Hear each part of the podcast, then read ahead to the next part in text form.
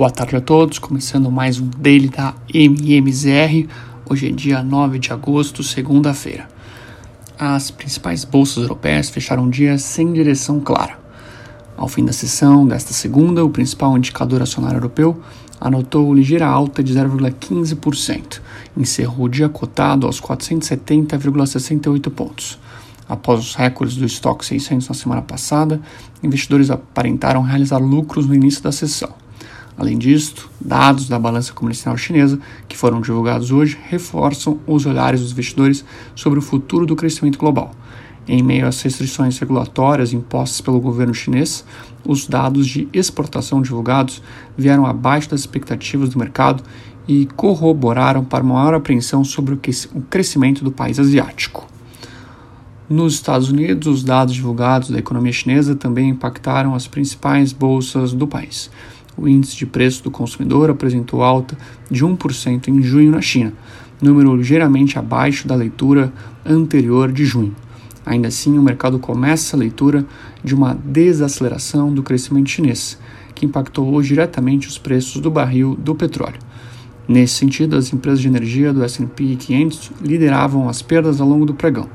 Ao fim da sessão, Dow Jones operou em baixa de 0,31%, enquanto o S&P apresentou baixa marginal de 0,09%. O principal índice de tecnologia se salvou dos demais e apresentou valorização tímida de 0,16% ao fim da sessão de hoje.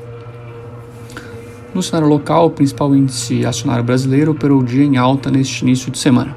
Ainda que as bolsas globais não apresentassem direção clara, ativos de risco pelo mundo sentiram os efeitos das notícias atreladas à disseminação da variante Delta em diversas economias e dados mais fracos da economia chinesa. Na ponta local, segue a preocupação com relação ao lado fiscal e os efeitos da prorrogação do auxílio emergencial. Além disso, segue em pauta as notícias sobre o parcelamento dos precatórios federais. Ao longo da sessão, as perdas foram pressionadas pelo mau desempenho das commodities globais, em linha com a desaceleração do mercado chinês. Petro e Vale, neste, neste sentido, foram diretamente impactadas. Por outro lado, alguns bancos apresentaram bom desempenho, como Itaú e Banco PTG, às vésperas da divulgação dos resultados. De acordo com analistas, embora o cenário local ainda peça bastante cautela, dados corporativos seguem bastante sólidos em linhas gerais. Por fim, o índice Bovespa registrou alta de 0,17% aos 123.019 pontos.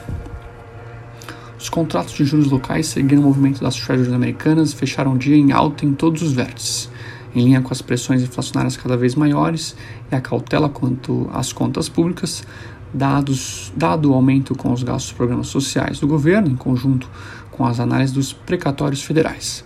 Com a Selic caminhando para um nível de neutralidade, o mercado ainda tem bastante dúvidas sobre como o novo Bolsa Família se enquadrará dentro do teto de gastos e como será a definição da PEC dos precatórios. Além disso, dados inflacionários seguem preocupando os agentes.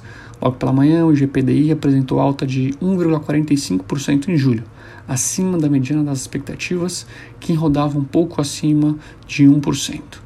No mais, o mercado já projeta mais 70% de chances de nova alta de um ponto percentual na Selic na próxima reunião do Copom. Com relação ao câmbio, a moeda brasileira seguiu a tendência de pares globais e apresentou desvalorização no início da semana, após o mercado se mostrar mais preocupado com dados piores da China e com a disseminação da variante Delta pelo mundo. O resultado foi um fortalecimento da moeda americana contra os peers do mercado entre as principais divisas, reiterando a retirada de risco dado a maior cautela. Na ponta local, mesmo com os discursos reafirmando o compromisso com o teto dos gastos, o dólar apresentou alta frente ao real e fechou o dia cotado aos R$ 5,24. Por fim, o IFIX, principal índice de fundos imobiliários no Brasil, apresentou queda de 0,32% neste início de semana. Bom, por hoje é isso, pessoal. Tenham todos um excelente final de tarde e uma boa noite. Até amanhã.